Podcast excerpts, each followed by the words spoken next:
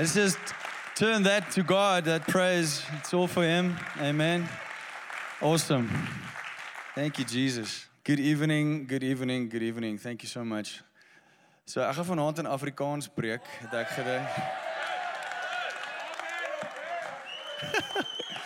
I'm just kidding. So for those who missed that joke, I said I'm going to preach in Afrikaans, but but I won't. Don't worry. Um, I, I want to start off by just honoring the leaders of the house and saying thank you so much for trusting basically someone you don't really know with with your stage because you know that man Andre and trust him and uh, and we met just a couple of months ago at a wedding and we just connected. It's one of those connections where you feel, man, it feels like I've known you for years. Um, so thank you, Andre, for connecting me with this awesome church that's literally changing lives and a nation. I can just sense it and feel it as I'm here. That's awesome. And thank you so much, Daryl, for organizing everything, putting it all together. Thank you for the band. You guys are awesome. So good. Your band is really good. Really good. I've, I've had the privilege of playing with many professional musicians over the years, and they are really good. Really good. So you you are very blessed, and your sound system. And I mean, I'm just like, I'm drooling, you know, because it's this this is not normal. It is not normal. And I've heard a bit of the story of where you guys come from, and and how you've gotten here, and it's just such a great testament to to God's goodness and faithfulness, and and men and women of God who trust and step out in faith daily on your behalf and, and those who are willing to follow to take them to greater heights. So it's, it's really awesome to be here. Thank you so much. Let's give your leaders a big round of applause.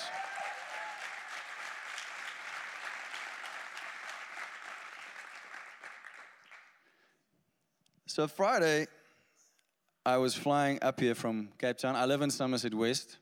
Uh, one day when you go to heaven, you will you will pass that and then you know i told that joke to someone a week ago and he said oh so it didn't make heaven i was like oh i didn't see that coming anyway so i was flying i was flying up and and I was I was quite tired. It's been quite a hectic couple of weeks, and I, I was just listening to music and trying to sleep on the plane, which is always you know awkward. Uh, and then in the middle of the flight somewhere, bam, I got this flash in my in my spirit, man. Colossians 3.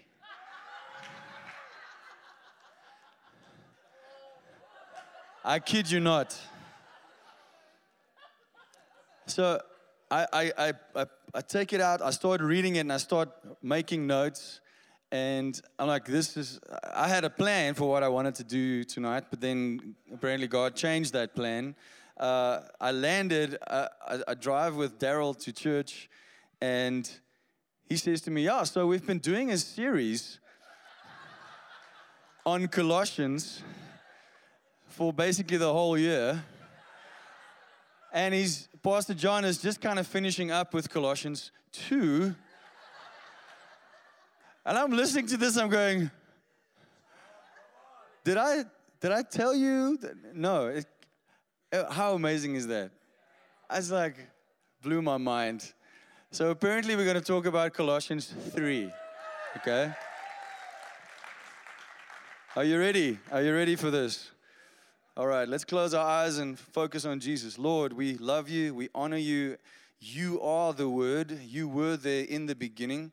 We thank you for your written word. We thank you, Holy Spirit, that you guide us as we read your word. We want to be impacted by what you have for us tonight. Lord, I don't want to stand in the way. I don't want my thoughts and opinions to stand in the way.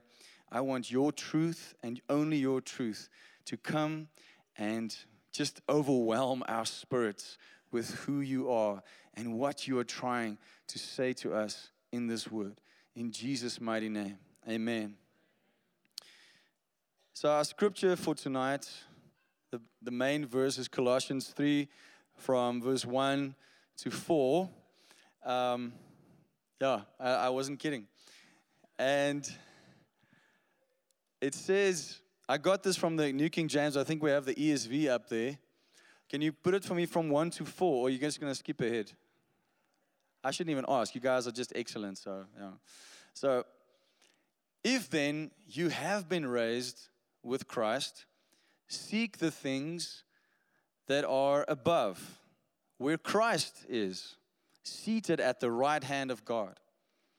Set your minds on things that are above, not on things on the earth. For you have died. Luckily, there's a comma. And your life is hidden with Christ in God. When Christ, who is your life, when Christ, who is your life, appears, then you will appear with him in glory. Let that sink in for a moment while I take a sip of water. When I used to do secular Afrikaans shows, um, I picked up this little trick. Whenever I drink water, I tell people, when I drink water, just applause like something amazing is happening. Because it does two things, you know. It kills the awkward silence, like that. and it makes me feel really good.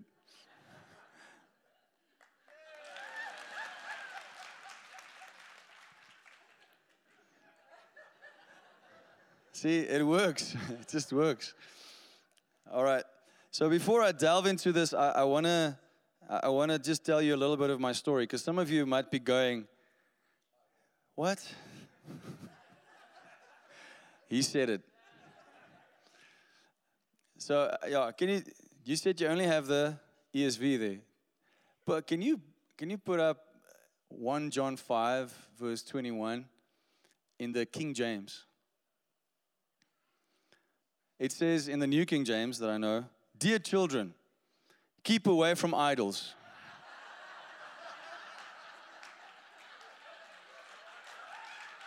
Amen.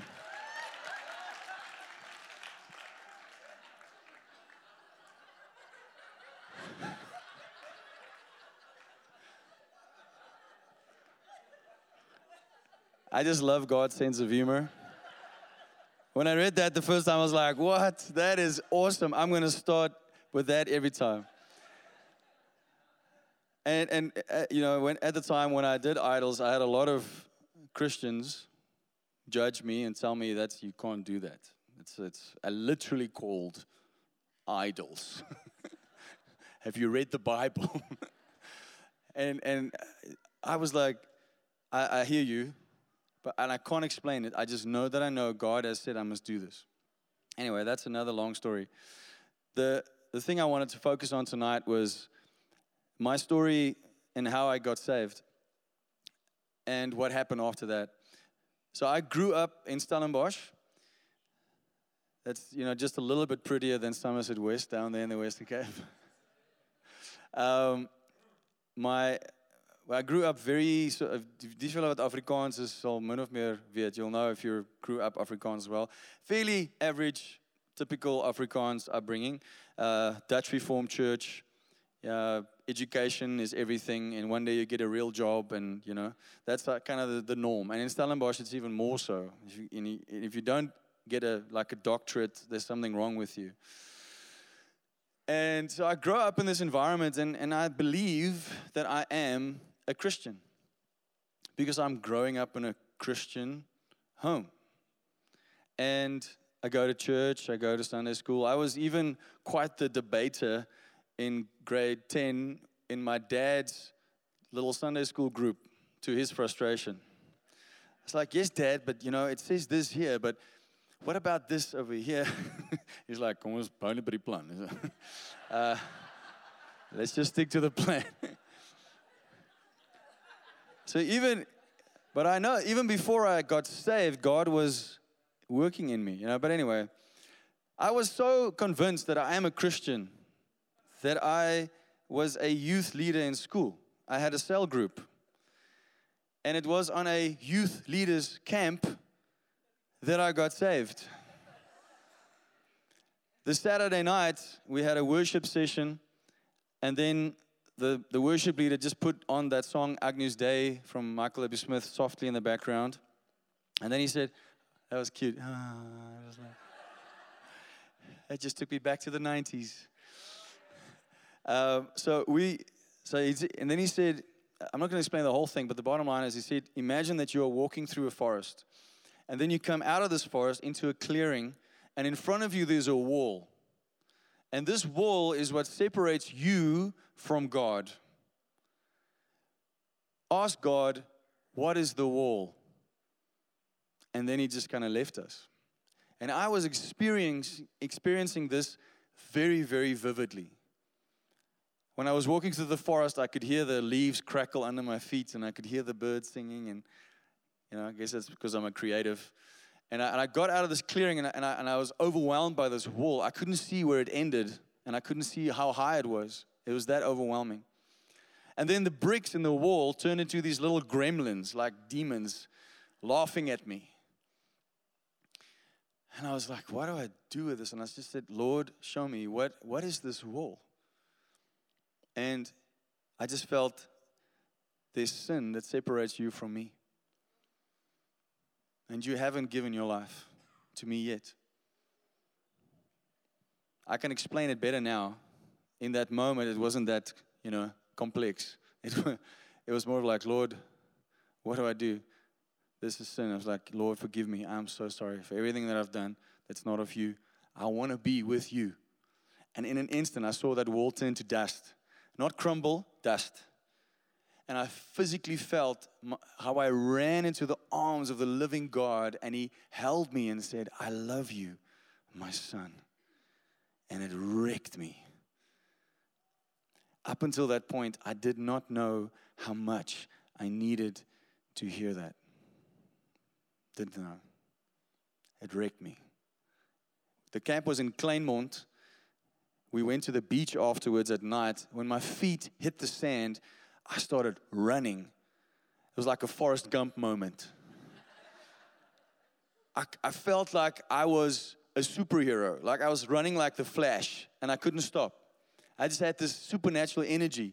And I ran and ran and ran and ran and ran. And eventually I, ended up somewhere in the beach and I started worshiping God. I just sang all the songs I knew. And then I made up some songs. It just completely changed my life. But you know, if you are married, you should know this, unless you are really lucky, that a love relationship starts with that being in love feeling, that zeal, right? And nothing can go wrong, and you can't say anything wrong. Do you remember the honeymoon phase of your, of your marriage? The honeymoon phase is hopefully longer than the honeymoon itself. The honeymoon phase is, is characterized by the fact that both parties are very nice to each other all the time. Because they are in love, they are high on in loveness. And the guy is thinking, it's okay if she says that or does that little irritating thing, because tonight I get to sleep with her. The women are thinking, it's okay, I will change him.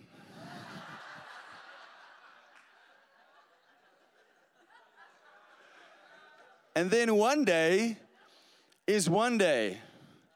And you realize that this honeymoon phase might be coming to an end.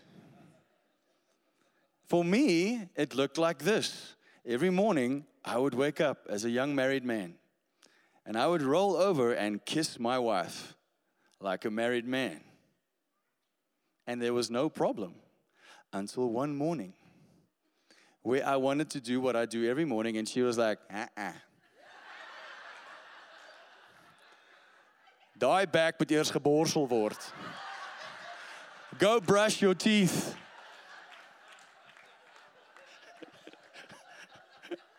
I was like, what?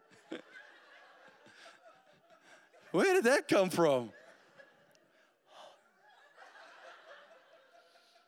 It's not like you're smelling like lavender, honey. Anyway, somewhere in that same month, we had this conversation. Have you, you probably have had this conversation. Babe, kom gou. What's going on here? She's pointing at the toilet. The lid is up. I'm going, this seems to be a trick question. and I don't know what to say, but I'm just to go with, I don't know what's going on here. so she says, the lid is up. Then I need the lid down. I'm like, okay, but when I get here, it's down. And I just do this.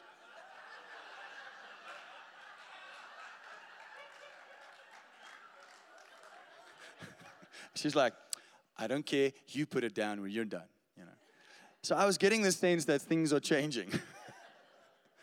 so the honeymoon phase, when it ends, is characterized by the fact that people start speaking their minds and saying what are those things that bother them. And I felt in my relationship with God that I had a honeymoon phase where I was so zealous for Him. I was, I was reading the Bible reading different translations. I was reading books about the Bible. I was trying to just, I had a hunger for him that couldn't be quenched. Or so I thought. And then one day, I just took a little compromising step back to the old self. I call them old man hiccups. Because my old man has died and is alive in Christ, but I have a free will. And when I start looking back at the meat pots of Egypt, I'm like, eh, that was nice, you know. When I, maybe if I just kind of hug the edge here, it's okay. And then because of my personality type and my love language, because I grew up in a home where my parents were just being the best parents they possibly could be. And they wanted me to be the best person that I could possibly be. So, what happened was, if I did well, they would praise me. Say, I'm proud of you. Well done. That's amazing. My love language is words of affirmation. I know that now. As a child, I didn't know that. But I knew that when they tell me, I'm proud of you and you're amazing, that I was like, I'm loved. I felt loved. At the same time, when I messed up, made mistakes, didn't do the right thing, and they would scold me, discipline me, I would feel, oh man, they don't love me. And I had this seesaw emotional relationship. So much so that at one point, when, when I, I wanted to tell my parents everything, and at one point, I started realizing when I was older and the kids around me were talking and showing and doing things that were not cool with parents, but when I tell my mom certain things, her reaction made me go, I'm not going to tell you anymore because I don't want to hurt you and I don't want you to be angry. So I'm just going to edit what I tell you. Anyone has, have anyone done that? So the problem with that was when I when I got saved, born again, in and I was a Dutch reformer at that stage. So there was no there was no concept of being discipled. There was no concept of being counseled. There was no concept of, you know, the, the, the process of sanctification that we read about in Romans 12. I, had no concept. I just knew that certain things that I want to do are bad, and what I, what I want to do, I don't always get right. And when I was doing well with God, I felt loved. And when I sinned, I felt like, oh man, I'm starting all over again. So I took that seesaw thing into my relationship with God, and it was devastating. But I really want, I really loved him. I really did. That was not the problem. The problem was how I saw myself. Even though I had accepted Christ, I didn't realize that I was adopted as a son. I was still approaching him as an orphan in the house, looking just for the scraps, thinking that I don't belong really. I only belong if I do the right things.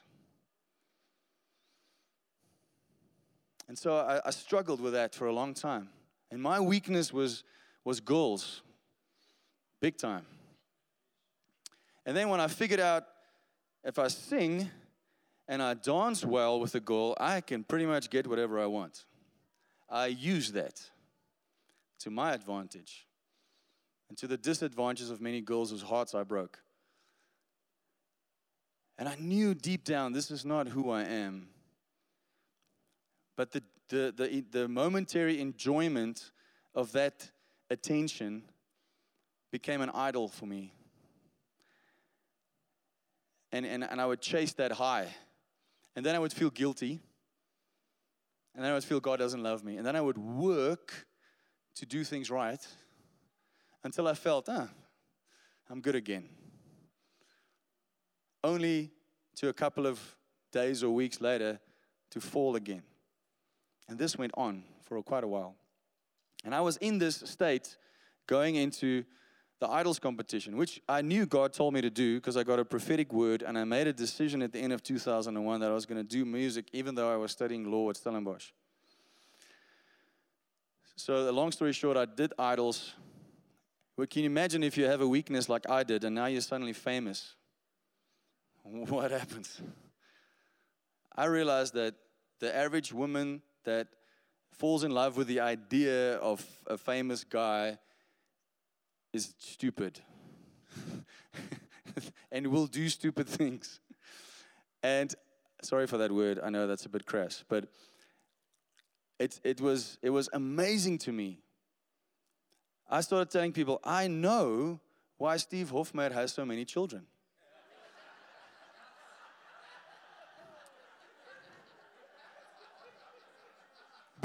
because if if if I if I said yes to every opportunity, I would probably have a whole bunch. But by God's grace, by God's grace, four months after I had won idols, I got a phone call from a pastor. The same guy who, about a year before that, gave me a prophetic word that made me into idols. I didn't know him. I met him when he gave me the prophetic word, didn't see him again. He phones me in October 2002. He says to me, Can we have coffee? We had coffee. He told me about being discipled. And I was thinking, no. And initially, I approached them the same way I approached my mom edited version of my life. And then one day, God revealed to me, I need to take this seriously because my life, my spiritual life, depends on it. So I went to his house the one day, and I just broke down. I told him, Bro, I'm a mess. I, I, I love Jesus, I've given my life to him, but my life is a mess. It doesn't look the way I know it should look. And then he just loved me, and I couldn't believe it. This guy was not judging me. He just said, Bro, I know. This, you can't do this on your own. You need Jesus and you need men like me in your life to do this. So let me help you. And he discipled me in the best way possible. He kept pointing me to Jesus. I would find myself like, hey, Philip, ek het alweer dit gedoen. Or I'm, I'm struggling with this. And he's like, Have you spoken to Jesus? No, I'm talking to you. Go speak to Jesus first, then you can come to me.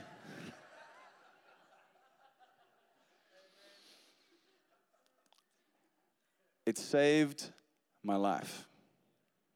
I wouldn't be here today if it wasn't for men like Philip in my life and many after him who I chose to submit to so that I can grow in Christ. Amen. All right, so let's go to our scripture again. I told you that story because it, it actually fits into what we're talking about. Yes, you are clever, ne? So fast. Okay. So, so before, before I talk to you about God's word, we need to establish something. Because we live in a world where truth is fluid. Did you know that the word of the year last year was post truth? It's a new word they came up with. Do you know what post truth means? What I feel is true is true. If you look over the past year, what's been happening in our world, can you see that? What did Jesus say? Who is he? The the truth, the life, the way. So, before I go into this, I need to ask all of you, do you believe that the Bible is the word of God? It's about 25 of you, all right? Do you believe that it is the truth? Good. Do you think that your experience and circumstances and things that you are facing can ever trump the truth of the Word of God? Are you sure?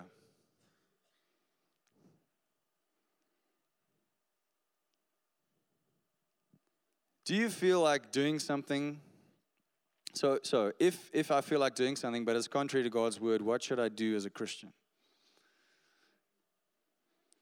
This is the question. Because if, if I am, I say I'm a Christian, I'm saved, I died with Christ, died to, in my old self, rose with Christ, and now I'm walking this life. Okay? Now, I'm, His word says, for example, let's say His words say, where two or more are gathered and they agree, then whatever they ask, I, God will do. Let's say you, you read that scripture. Now you get two people together, you pray for something, and now you're like, it's going to happen. Like right now, I've got great faith, it's going to happen. And then it doesn't happen. Or something contrasting or contrary happens. What do you do? Does your experience trump the Word of God? If you feel deep inside of what you think is who you are,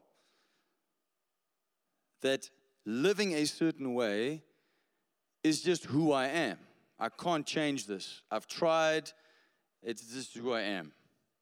But that choice of who you say you are is contrary to the Word of God. Which one wins? We live in a world where people's feelings and experiences and opinions are the driving force behind their decisions and not the Word of God. One day I was, I was watching, I was flipping through the channels when all these things about, you know, when things were at their most heated, it seemed, with Trump and MAGA caps and all this stuff. And I was, I was flipping purposely between CNN, Fox News on my app, Russia Today, and then our local news channels. And it was amazing to see the different versions of the truth. On the same story, mind blowing. And I had I just felt God say to me, if you don't have a solid moral compass, you will get lost. A lot of these people that are judging whoever. And I've, I've, I've been through this myself. I have been crucified on social media for having an opinion based on the word. So I know what it feels like. People sit there in their armchairs, not doing anything in life, not changing anyone's life. But what they're very good at is spewing out their opinions. Based on what? Based on their moral compass. Because you have this thing inside of you that says what's right or wrong. And then you react accordingly, right? So if I'm a liberal with a outright liberal agenda and someone that I don't agree with says something that is against what I think is right, let's say it's hate speech. I'm against hate speech. That guy, what he's doing is hate speech. And then you go and what do you do? You hate speech him. What are you doing? It's insane. Like, you mustn't do what you're doing, but I'm going to do it to you. It's like, what is this? A playground for four year olds. That's what the news to me looks like. Why? Because they don't have a moral compass outside of what they decide. Amen? And I realize I'm so glad that I have a moral compass that is not based on me and my feelings and my opinions, but it tells me how I should live. It tells me from the perspective of the one who created me. Have you ever had trouble with your car? If you don't know anything about cars, okay, I'm not talking to mechanics. Let's say you know nothing about cars, all right? And your car breaks down. Are you going to open up the bonnet, take tools, and start hammering and taking things apart? Are you going to do that? No, because you're going to go, I'm insane. Or someone's going to come along and say, What are you doing? And like, I'm fixing my car. Like, but you're not qualified. Did you build the car? No. Did you train to fix this car? No. Have you read the manual? No. So what are you doing? I'm trying to get the thingamabob and this thingamajig and the... But that's exactly what we are doing with our lives. The, the one that created you, that designed you, did you know that He did it before time began, before the foundations of the earth, the word says? So, what did He create first? He created your spirit first. And the Bible says God decides what time, what place each and every man, woman, and child is formed on this earth. Go read Genesis 1. In the beginning, it says God created man and woman. And in chapter 2, it says He formed him from the dust. You are created in spirit first. Your original design is there. And now you are formed in this body that, according to the word, is supposed to be the temple of God. The Holy Spirit must dwell in you. It tells us that you've been, you are not your own. You've been bought at a price. But is the way that you are living showing that? Or are you rewriting the manual to suit you? That's the question we have to ask ourselves. That's why I ask you do you believe the Bible is true? Do you believe it?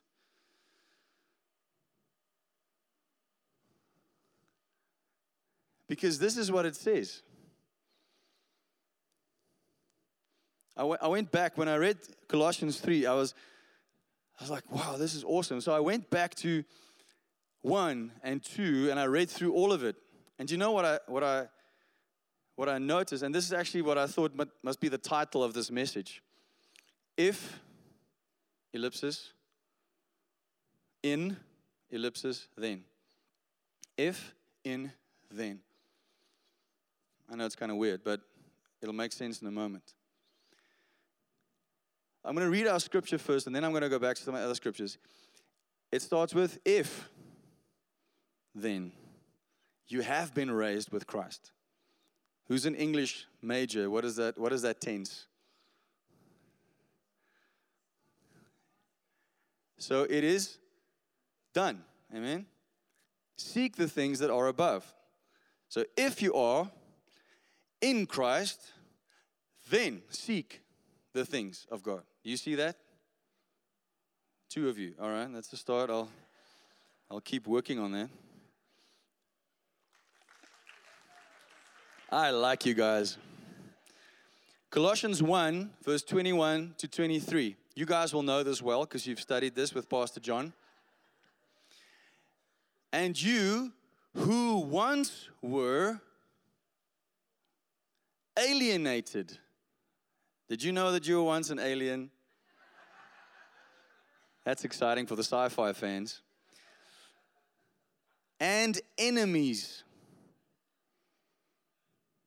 in your mind by wicked works. Do you know one of the biggest lies that the world believes? And I'm sorry to say, many Christians believe, is that we are born essentially good. We are born, most people are good, you know. I've, I've spoken to many people that go, I, I think I'll go to heaven. I'm a good person. okay. Have you ever lied? Yeah, probably. Have you ever stolen anything? Even if it was a small thing? Yeah. Is there anyone that you don't like, you know, said bad things about? Yeah. Okay, you've just broken like three of the commandments. And it says if you've broken one, you've broken them all. So, how good are you now? No, no, no, but you know, I don't kill people. So, the bar for being good is not murdering people. Do you see what problem we have? Do you see this? Yet now, once were, yet now, he has reconciled in the body of his flesh through death to present you holy. To present you holy and blameless and above reproach in his sight. Wow. That's like three majorly big things, guys. 23. If indeed you continue in the faith, grounded and steadfast, and are not moved away from the hope of the gospel which you heard, which was preached to every creature under heaven. There's a if there. I know this hurts. It hurts me when I read this. But it's very important if. Verse 27 To them God will to make known what are the riches of the glory of the mystery among the Gentiles, which is Christ in you. There's been a mystery among the people of God for centuries, and it's been revealed to us. And what is the mystery? Christ in you. When is He in you? If you gave your life to Him. Colossians 2, verse 6. So I'm moving on to 2. As you therefore have received Christ Jesus. What's that tense again? Can you see it? As you therefore have received Christ, so walk in Him. Rooted built up in Him and established in the faith. Can you see how many times the word in comes up? Are you, are you seeing it? Or is it just me? As you have been taught. See, that's quite important. Teaching, discipleship, mentoring, walking with others, abounding in it with thanksgiving. The Amplified says, Therefore, as you have received Christ Jesus the Lord, walk in union with him, reflecting his character in the things you do and say. Reflecting his character in the things you do and man i had to repent when i read this because i have i still do and say things that do not reflect the character of god having been deeply rooted in him. The rest of that's pretty much the same. Colossians 2 9 in the ESV. For in him the whole fullness of deity dwells bodily, and you have been filled in him, who is the head and, the, and all, uh, of all rule and authority. Verse 11 In him also you were circumcised with a circumcision made without hands, by putting off the body of the flesh. It's done, it's gone, it's not there. In which you were also raised with him through faith in the powerful working of God. Are you seeing a pattern? This pattern hit me in the forehead, like, wow, this is amazing. Verse 20 If with Christ, if with Christ you died, to the elemental spirits of this world. Why? As if you were still alive in the world, do you submit to regulations? This speaks of all these man made rules and regulations that religious people pushes down your throat to do. Then back to our main verse. If then you have been raised with Christ, seek the things that are above, which Christ is seated at the right hand, where Christ is seated at the right hand of God. Set your minds. That's an instruction. Set your minds on things that are above, not on things that are on earth. I mean, it can't be more clear. Where's your treasure? Do not store up treasures on earth where moth, you know this thing. Store it up in heaven. Set your mind. Is your mind set on the things of heaven? Is my mind set on the things of heaven? Not on the things on earth. For, let's see how many times you hear this. For you have died, and your life is hidden in Christ, with Christ, in God. When Christ, who is your life, appears, then you will also appear with him in glory. Now, new instruction, verse 5. Put to death, therefore, what is earthly in you. Now, here's the fun little list of the things that you need to put to death. Put to death. This is after he said, You have died. Why is it necessary for Paul after he said, Well, you have died, if you have died, like he can't be any more clear.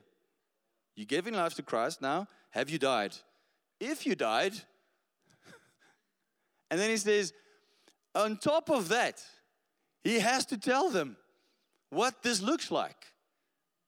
And do we not also need to hear this?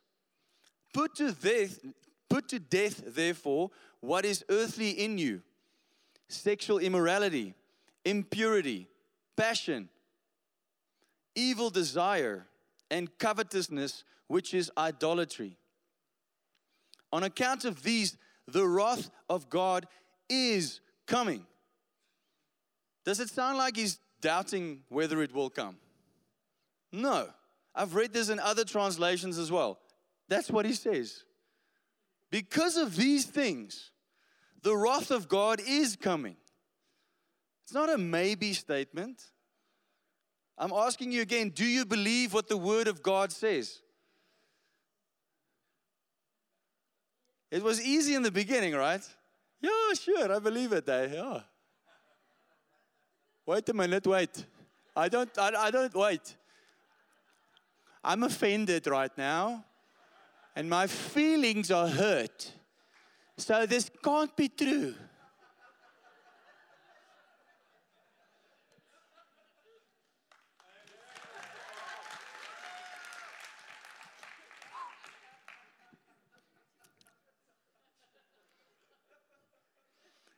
The list is not finished.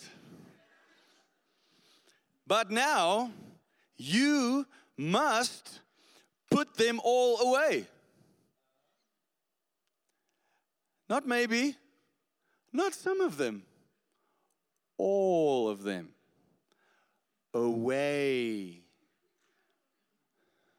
I am biting into these words for a reason because we skim the Bible many times and we don't allow it to come in. What does it say in Joshua 1? Meditate on my word day and night. Then you will prosper. Are you not prospering? Do you feel like I'm not prospering as much as I should be prospering? Are you meditating on the word of God day and night? Yeesh. I hope they invite me back.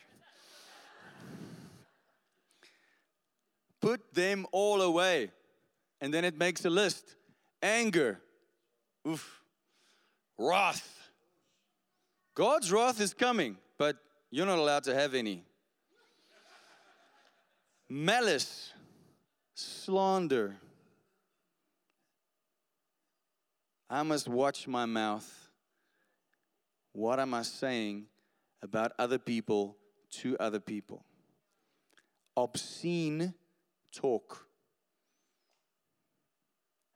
Ek moet ek moet bieg. Ek hou van 'n vuil grappie nou en dan. But I was convicted by this. There are certain things that cannot come out of my mouth because I am representing the character of Christ. And I had to repent.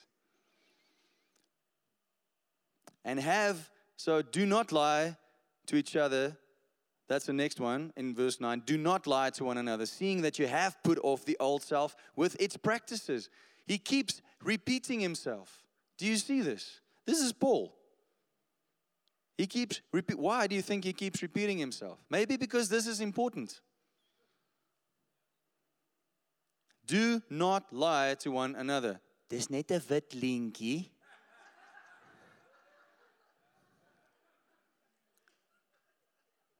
It's just a white lie.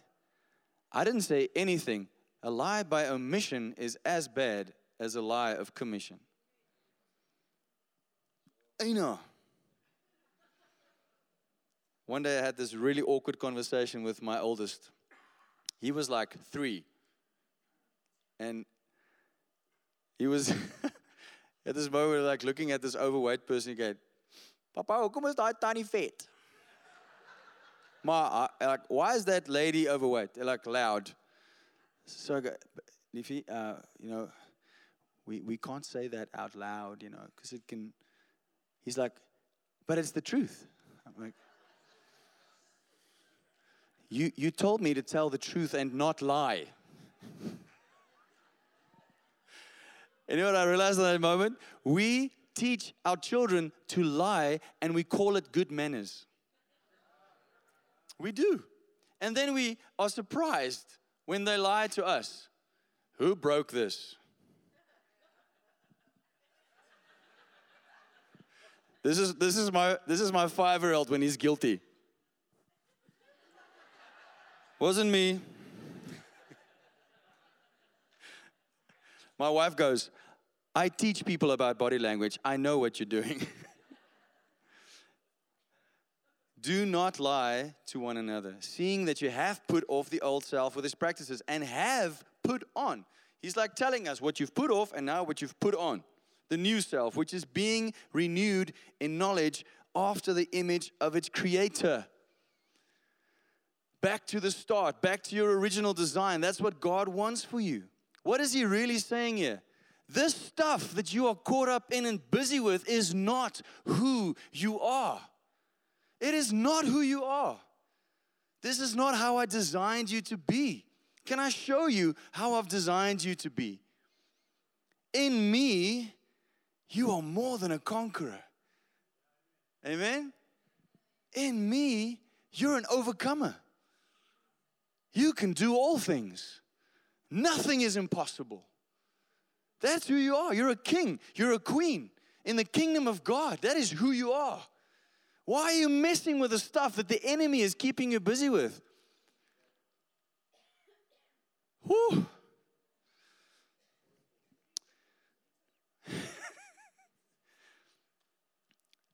so in verse 5, it says, Put to death these things. And it's listed it for us, made us really uncomfortable.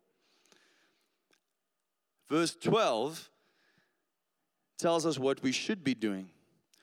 Put on then, as God's chosen ones, holy and beloved.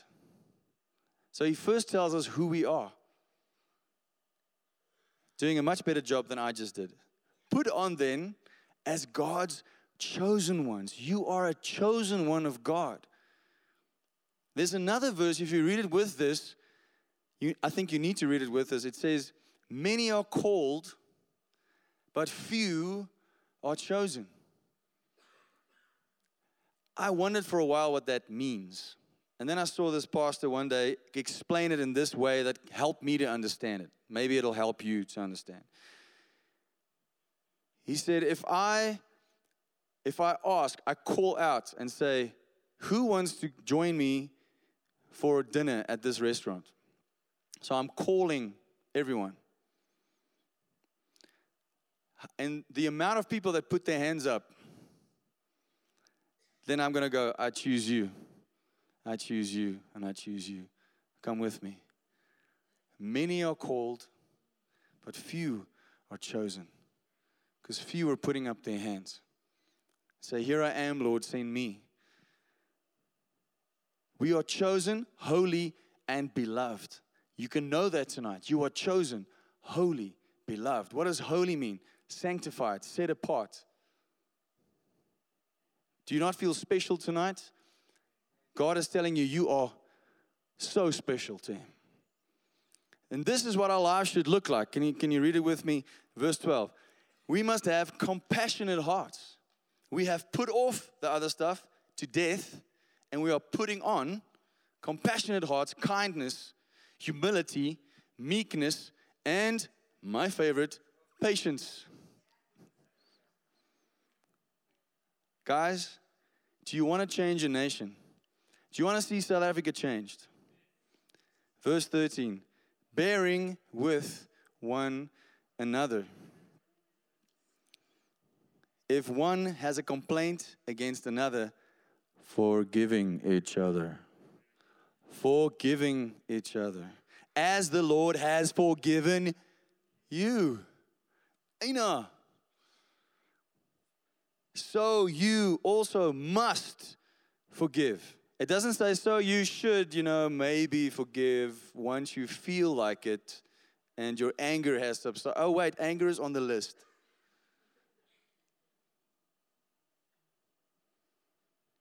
Do you believe what the Bible says?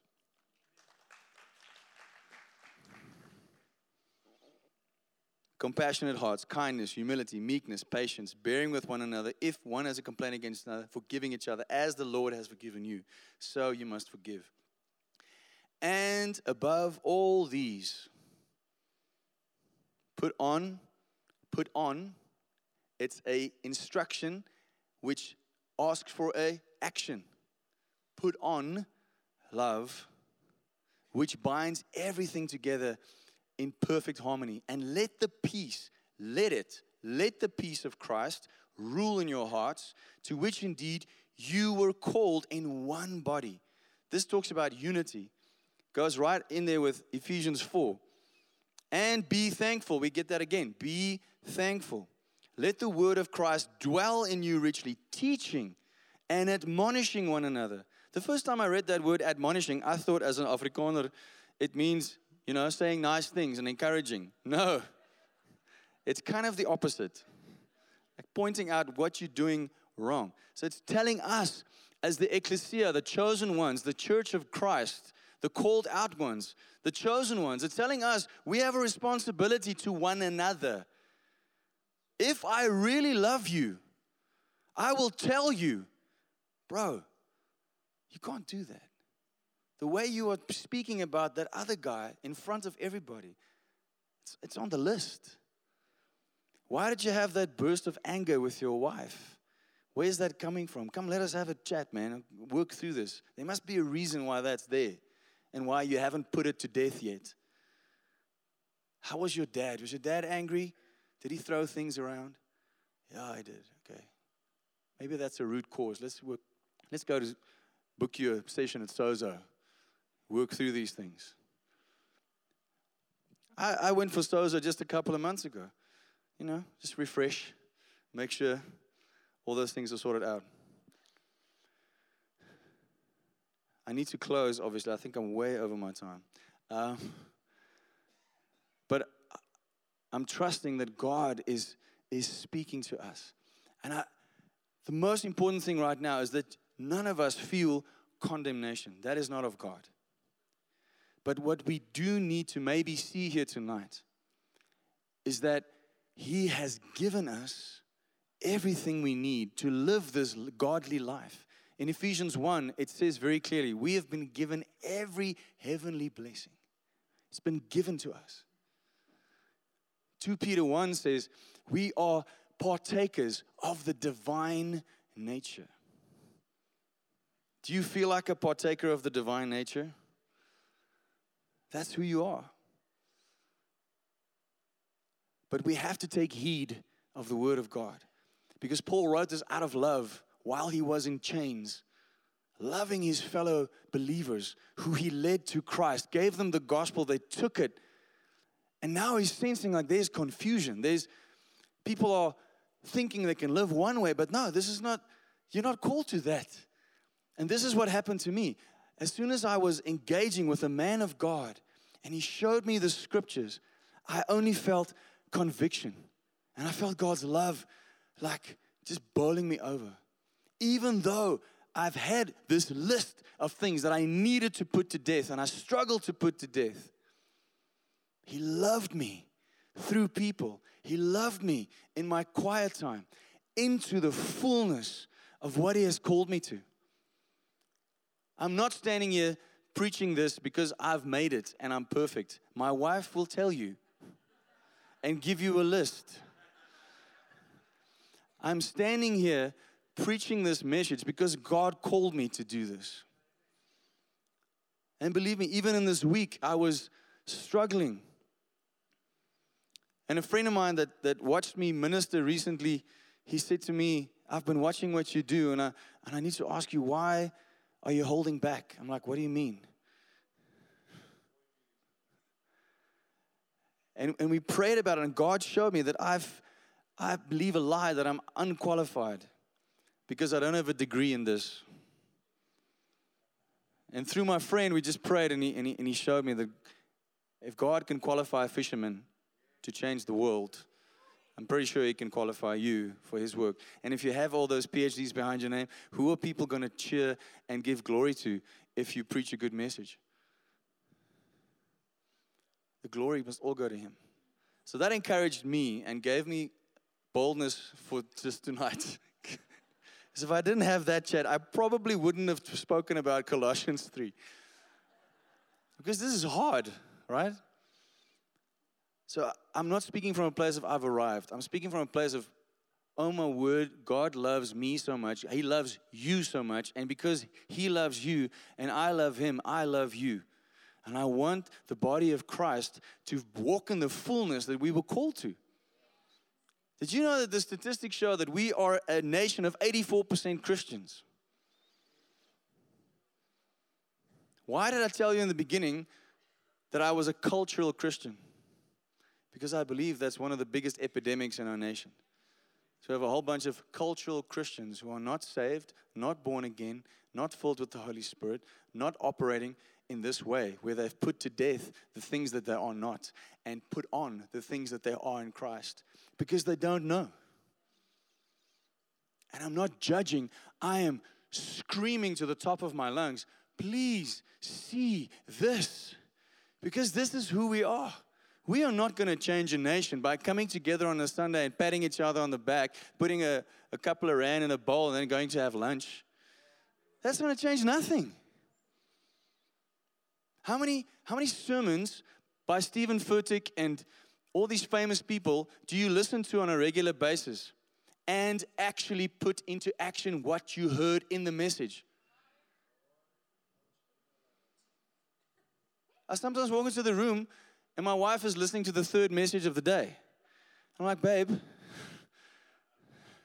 I love you. That was a great message. But shouldn't we put that into practice first before we go, move on to the next one? Some of us might get stuck on one of those things on that list sexual immorality. That's the one I had to, I struggled with it for years. It's an ongoing battle. And if I didn't have men around me and people that I walk with, I would be in a whole other place. We need Jesus. We need His Word to show us what is right and what is wrong. Then we need to believe that and we need to live it. Why? Because we are a reflection of Christ's character to this world. And if we are not doing it, then nothing's going to change. We are the called out ones that can change a nation. The church has to set the example for unity. The scriptures are rife with scriptures on call to unity. Jesus himself prayed to the Father in John 17 passionately, make them one as you and I are one. There isn't even unity in the church in South Africa. There isn't even unity in some local congregations. Do you know why? Because we struggle to have unity in the home. Daryl's looking at his watch. I need to to wrap this up. Can we please stand? Um, can I please have the band on stage? Thank you. There, there, is, there is power in, in bringing these things to the light. There's power in repentance. And there's power in the prayer to put to death, put off, and to put on. I, I do not believe that, you know, we can get saved and just coast to heaven thinking that's okay. You will never walk in the fullness of what God has for you if that is your attitude. And, and there's, a, there's a danger that you can miss out on, on what He has for you. If you just think, oh, I'm saved, cool. When's the rapture happening? Is there a rapture? I don't know. I hope so. Is there oil in your lamp? Is there oil in your lamp? Are you ready for when He is coming? But that shouldn't be the thing you focus on. The thing we should be focusing on is how do I, how do I bring heaven to earth while I'm here? If you are in Him, then live what He's called you to be. Amen. Amen. All right. Uh, can you play something beautiful, Patty? Because we all know that's how the Holy Spirit comes.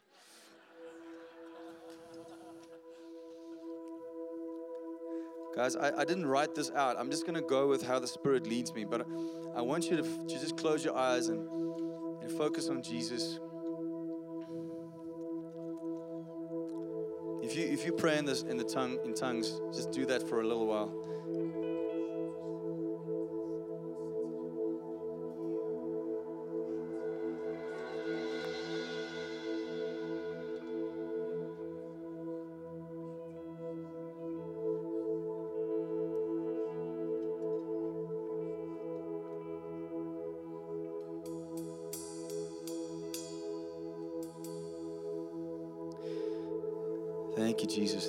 This place. Lord, we've, we've read your word, we've heard the truth, the only truth that matters. And, and a lot of it is hard to hear. But Lord, tonight we choose to align our lives with your word.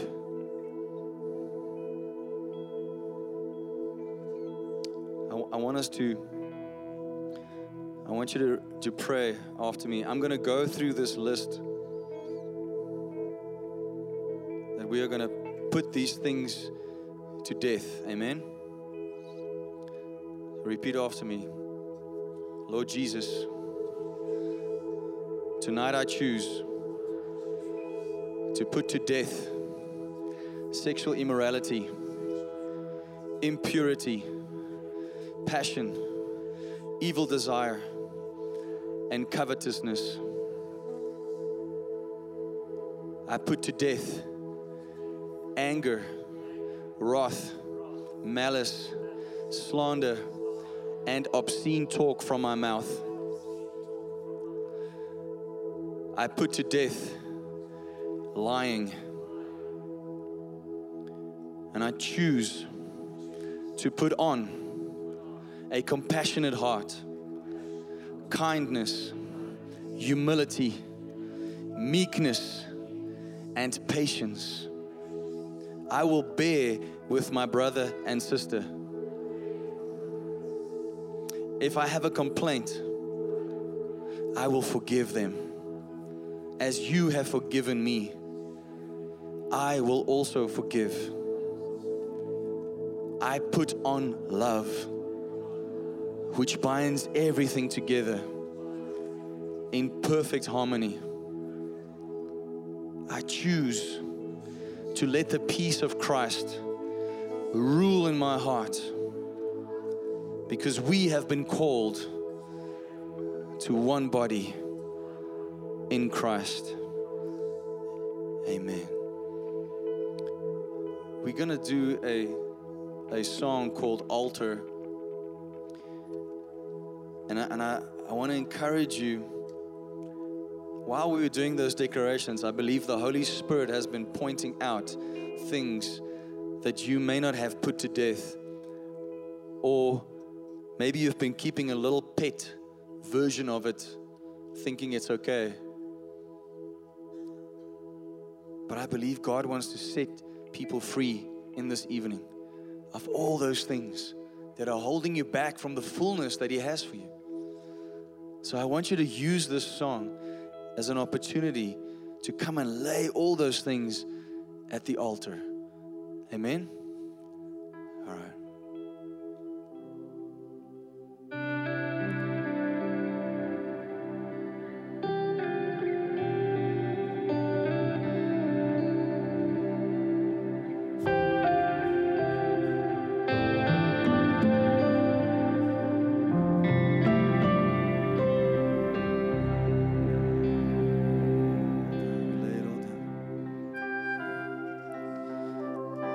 If, you are here tonight and the Holy Spirit has been speaking to you and showing that maybe your story is similar to mine, that you've been a cultural Christian up until this point, that you've never really made a decision to follow Christ and have an intimate relationship with Him. And maybe your story is completely different. You're invited here, you've never seen this kind of thing happen. But you know there's something changing inside of you right now. You can't explain it.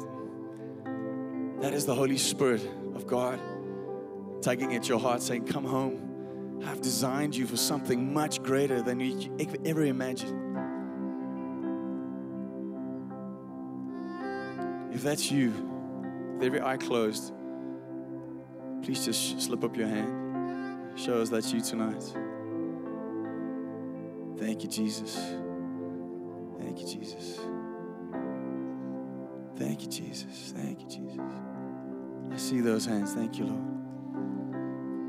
If you're here tonight and you've walked a road with Jesus, you've given your life to Him at some point, but but you know that you know, and tonight it was clear to you that you're not living the life that He has for you to the full. Maybe you've backslidden. Maybe you've gone back to the old things of your old self that you were supposed to put to death. But you want to come back home. You want to walk in that fullness. God says, I will forgive you if you if you come and repent. Jesus died on the cross so that you don't have to live in that place. If that's you tonight, if you want to come back home and rededicate your life, please slip up your hand as well. Just show me. Thank you, Jesus. Thank you, Jesus. Thank you, Jesus.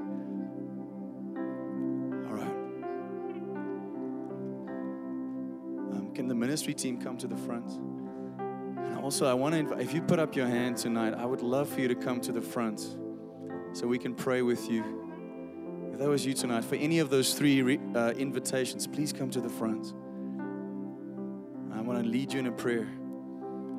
Thank you, Jesus. Thank you, Jesus. Hallelujah. Thank you, Jesus. Thank you, Jesus. Thank you, Jesus. Thank you, Jesus. Thank you, Jesus. Thank you, Jesus. Thank you, Jesus. Thank you, Jesus. Thank you, Lord. Thank you, Lord. Do not miss this moment. Do not miss this moment where God is inviting you to come home. Right now, the enemy might be lying to you, telling you you're going to embarrass yourself, telling you that these people are going to judge you and think, Who do you think you are coming to the front? Those are all lies, tactics he's trying to use to not make you make the best decision of your life. Come on, come home, come home, come home. Thank you, Jesus. Thank you, Jesus. Thank you, Jesus. All right. I want everyone to pray this together, but this is for the people in the front specifically. Repeat after me Lord Jesus, today I choose to follow you. Today I choose to believe in my heart and to confess with my mouth that you are Lord, that you died on a cross to save me from my sin, and that you rose out of the grave so that I can have life to the full. I choose tonight to put to death the old things. And I choose to step into relationship with you, to rise from the dead with you, to reign in life. In Jesus' mighty name. Amen and amen. There's a party in heaven. Yes. Hallelujah.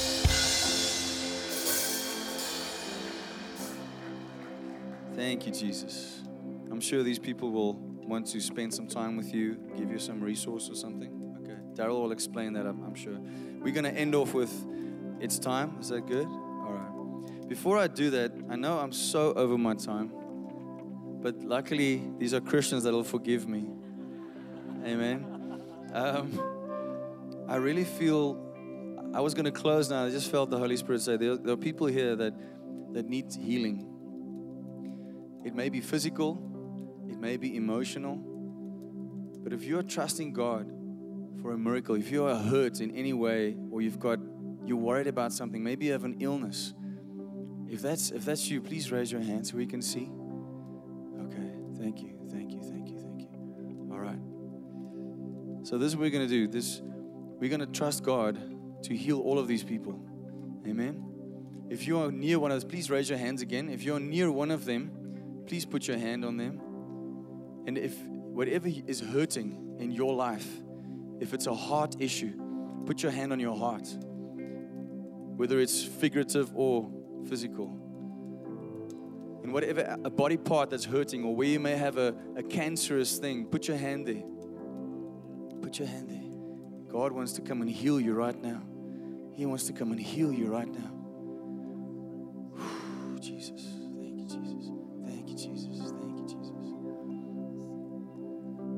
Lord, Holy Spirit, I know that you are in this place and you are touching hearts and changing lives right now, right now. Lord, whatever the ailments are that people are struggling with right now,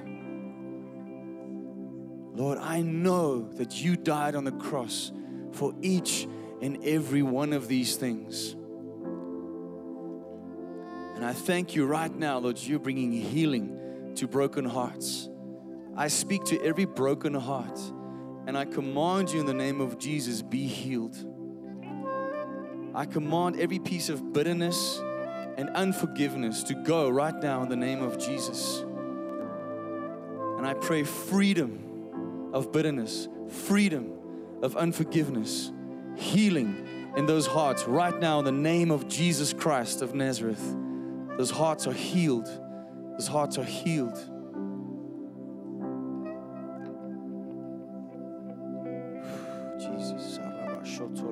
Jesus. Thank you, Jesus. Thank you, Jesus. When Jesus prayed for people to get healed, when the disciples healed, they didn't ask God to heal people. They spoke to the illness and said, Be gone in the name of Jesus. I want you to ask the person that you are standing with and praying for what is the thing that they are struggling with? What is the ailment that they have? And I want you to pray after me. Lord Jesus, your word says that by your stripes we are healed. Your word says, where two or more are gathered, you are there and whatever we agree on, you will do.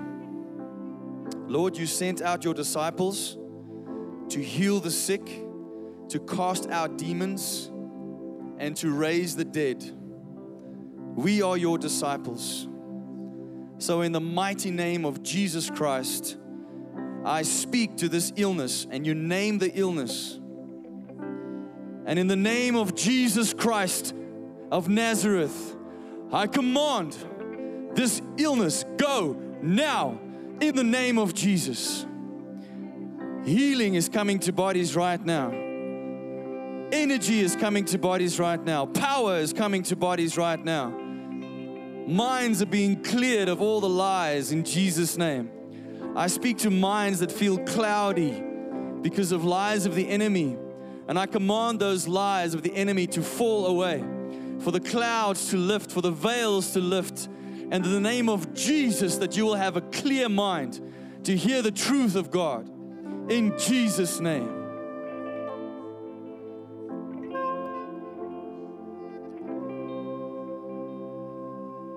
There are people here, I've, I sense the Holy Spirit telling me there are people here that are worried about their marriage ending in a divorce. Maybe you're even busy with divorce procedures. Lord, I pray for every married couple that is going through a horribly tough time. And I call forth unity I come against the lies of the enemy that has put them in the place that they are, and I cut those lies down in the name of Jesus.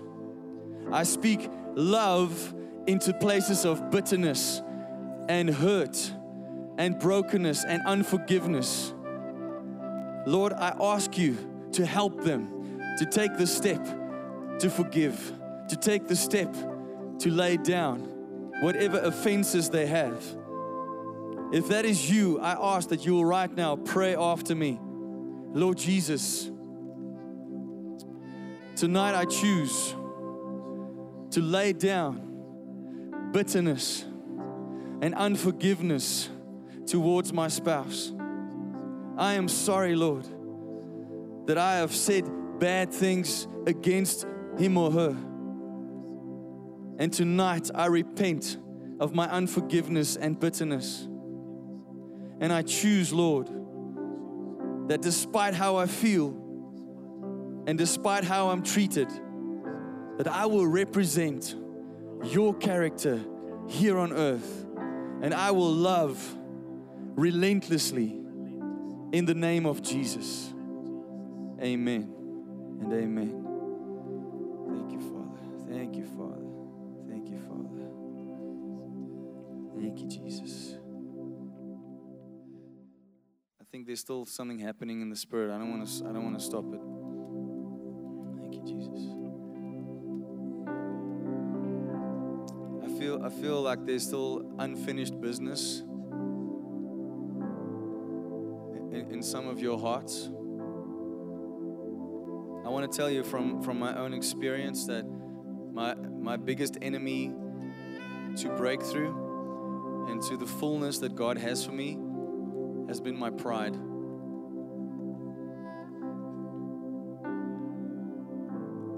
If you if you are having this inner battle in your mind right now, like I don't need to do this, I don't need to forgive, I don't need to come forward, whatever it might be.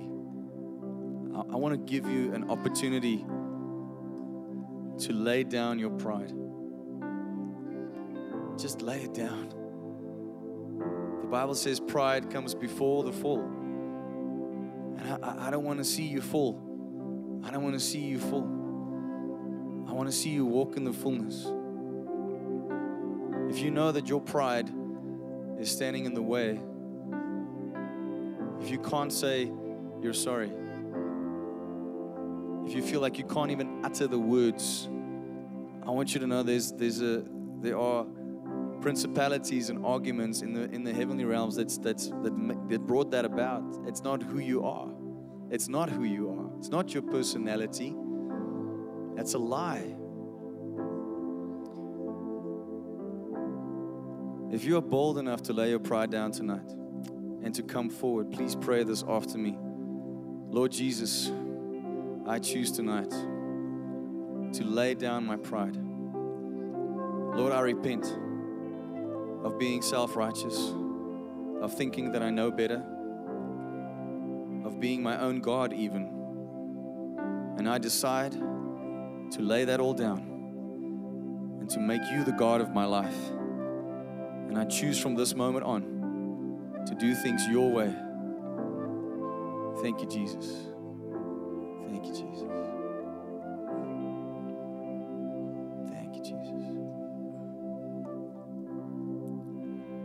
Just want to thank the leadership again for this opportunity. What a special night in His presence.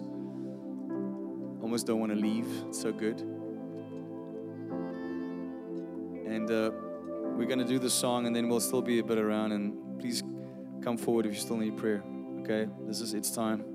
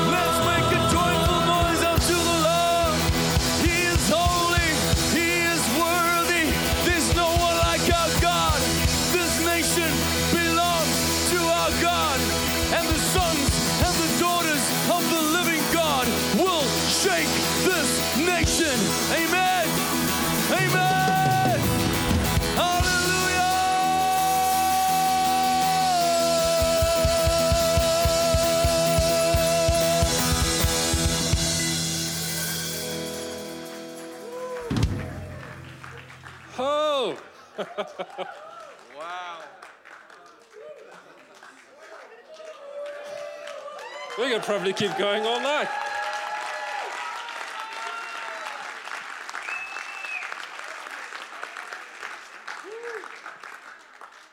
Can we just really appreciate Heinz?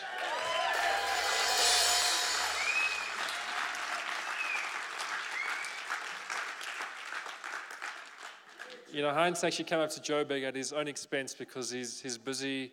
Uh, well, he's written and he's getting ready to record a new album, a worship album, uh, because of eight prophetic words he received in the last year um, about him having an anointing in, in worship and uh, God using him in that area, not just in the secular world. And uh, he hasn't even mentioned that tonight because he's been so focused on, on ministering and, and doing what the Lord has asked him to do. And so I just want to honor that and that you put the Lord first. And, I, and I, my, can we just pray for Heinz? Why don't you stretch out your hands? Yeah, Father, we thank you for, for Heinz, for the, the calling that is upon him, Lord. And, and as he has demonstrated tonight, as he's chosen to put your, your kingdom first, to seek you first, Lord. Lord, we ask that all these other things will be added, that you will bless him, that you will prosper him, that you will open the right doors for him, Lord. And that as he writes this album, it'll be the first of many, Lord, that it will impact many, many people. It'll impact this nation, it will go to other nations, Lord. And so we thank you that this is, in a sense, a, a new season and that you're, you're launching Heinz and his family into a whole new season. A whole new season, a whole new season. Thank you. And thank you, Lord, that you'll provide every cent that's required for him to pursue and follow the dream that you've given him. And so we bless him in Jesus' name. Amen.